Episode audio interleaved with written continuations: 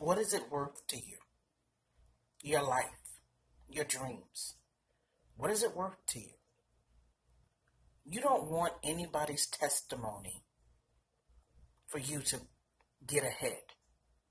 You don't want Tyler Perry's testimony. You don't want Oprah's testimony. You don't want Steve Harvey's testimony or anyone else's. Yes, they got what they got. They worked hard. They persevered. But I personally would like not to be homeless or go through anything other than what I've went through in my own life. That is my own testimony on my road to success. And when I tell my story, it's going to be my story. What is it worth to you?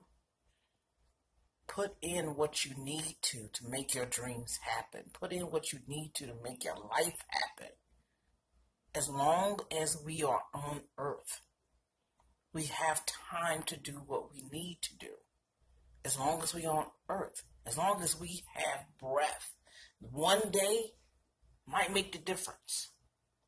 When you don't decide to wake up, when you say, oh, I'm hitting the alarm clock, you might be missing your opportunity. God speaks to us in so many different ways. Don't miss your opportunity. What is it worth to you?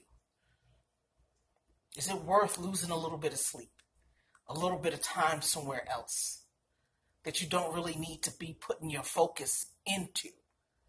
Is it worth it to you? You have to know where your breaking point is, where your I'm going to put everything in, I'm all in is. You have to know that point for yourself so you can make it. You want more than ever to be great. What is it worth to you? Remember, let life happen for you and not to you. It's important. You're important.